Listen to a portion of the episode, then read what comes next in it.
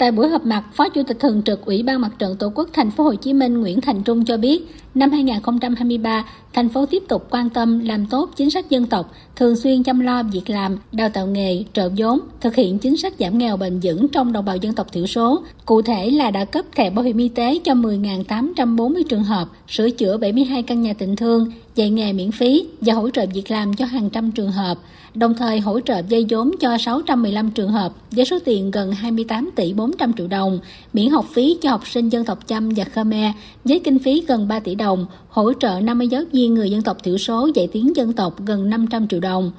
Theo ông Nguyễn Thành Trung, buổi họp mặt đầu xuân là hoạt động rất ý nghĩa. Trong cái không khí vui xuân thì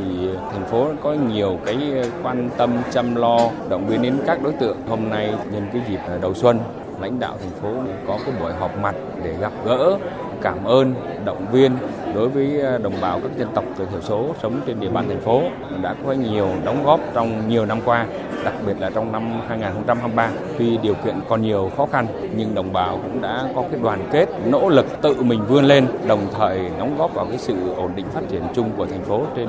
nhiều cái lĩnh vực về kinh tế, văn hóa, xã hội.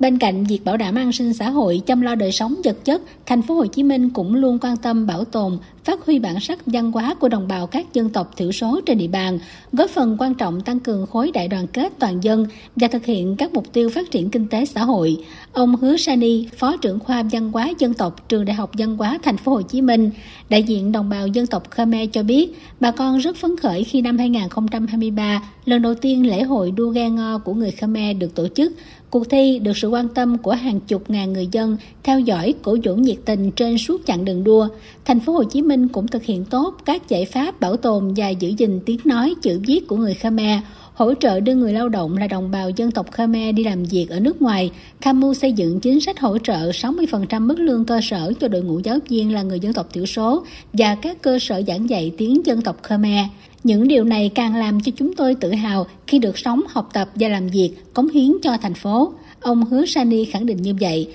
Ông cũng kiến nghị thành phố phối kết hợp với 2 ngôi chùa Khmer tại quận 3 và quận Tân Bình nhằm khai thác tổ chức các hoạt động gắn với du lịch. Dự họp mặt, ông Res Abidin, trưởng ban quản trị thánh đường Mubarak của đồng bào Chăm ở phường 2 quận 8 cho biết, những năm qua bà con dân tộc Chăm luôn được sự quan tâm giúp đỡ của ban ngành đoàn thể các cấp ở thành phố về an sinh xã hội, xây nhà tình thương, cấp học bổng cho học sinh, chấp cánh ước mơ cho con em dân tộc Chăm. Là người có uy tín trong cộng đồng, ông Res Abidin tâm niệm mình sẽ là cầu nối giữa chính quyền và đồng bào dân tộc Chăm tại thành phố. Bản thân tôi là người uy tín trong cộng đồng, vừa là đảng viên, tôi cũng vận động tín đồ theo đường lối chủ trương của Đảng, pháp luật của nhà nước. Thì nhờ sự quan tâm của các cấp lãnh đạo, bà con đã được hỗ trợ nhà tình thương, an sinh xã hội, đặc biệt là từ những phần quà học bổng đã chấp cánh được ước mơ cho cả một thế hệ con em chúng tôi. Hiện nay từ một dân tộc thiểu số có trình độ học vấn thấp đến nay đã có em làm bác sĩ, có em học cao học, một số em là giáo viên đứng lớp.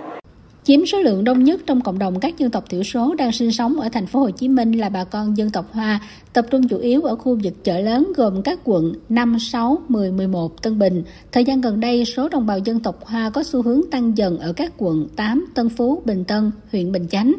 Tại thành phố Hồ Chí Minh, hoạt động kinh tế của đồng bào dân tộc Hoa khá năng động, các doanh nghiệp của người Hoa chiếm khoảng 30%, có nhiều đóng góp đáng ghi nhận cho sự tăng trưởng của thành phố, là cầu nối quan trọng cho quan hệ kinh tế, thương mại, đầu tư của Việt Nam với một số quốc gia. Hiện thành phố Hồ Chí Minh có gần 20 công trình được xếp hạng di tích có liên quan đến cộng đồng người Hoa, chiếm 13,6%, trong đó có 16 di tích cấp quốc gia, 3 di tích cấp thành phố. Đồng bào dân tộc Hoa chủ yếu theo tín ngưỡng dân gian gắn bó với các tổ chức hội quán, đền thờ họ, cho nên hàng năm ủng hộ hàng tỷ đồng cho hoạt động từ thiện xã hội, văn hóa, giáo dục. Phấn khởi trước sự quan tâm của Đảng, chính quyền thành phố Hồ Chí Minh, ông Dương Bái Xuyên, nguyên chánh văn phòng Ban Bảo trợ Trung tâm Hoa Văn Khải Tú, đại biểu dân tộc Hoa cho rằng, bà con các dân tộc, nhất là đồng bào người Hoa ở thành phố, rất yên tâm phát huy tiềm lực, tham gia xây dựng cuộc sống tốt đẹp hơn.